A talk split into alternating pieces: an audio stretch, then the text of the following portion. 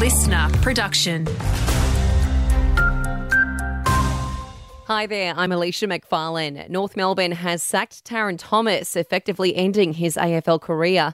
It follows an 18-match ban dished from the league for inappropriate behaviour towards women.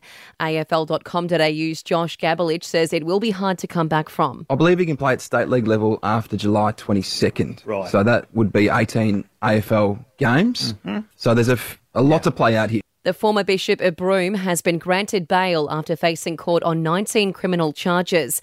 That includes 14 counts of unlawful and indecent assault against Christopher Saunders, following a long-running inquiry into historical allegations. The 74-year-old will be back in court in June. His lawyer says he intends to plead not guilty. Major crash officers and internal affairs are trying to piece together the moments before a fatal motorbike crash in our southern suburbs.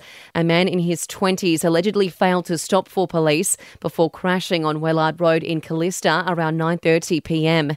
Police Commissioner Cole Blanche says investigations continue. Police officers did attempt to intercept that motorcycle. Soon after that, the motorcyclist crashed, but that will be subject to an investigation. But at this point in time, on all the information that I have, I'm supporting the officers involved. A number of towns remain on alert for potential flooding over the weekend. Ex-tropical Cyclone Lincoln is on track to gain strength late tonight off the state's north coast, forming into a Category 1 system.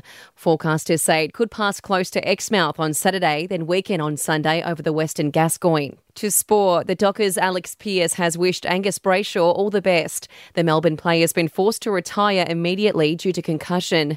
Meanwhile, the skipper says Freo wants to be fiercely competitive this season and make finals. The side is preparing for the Eagles in a pre-season clash this Saturday. Pierce says it's been a high-intensity pre-season. It'd be a great team in the competition. You have to play with a bit of an edge, and I think us at our best, we've brought that edge to games. So, I'd hope that when our fans watch us play, they see a fiercely competitive team.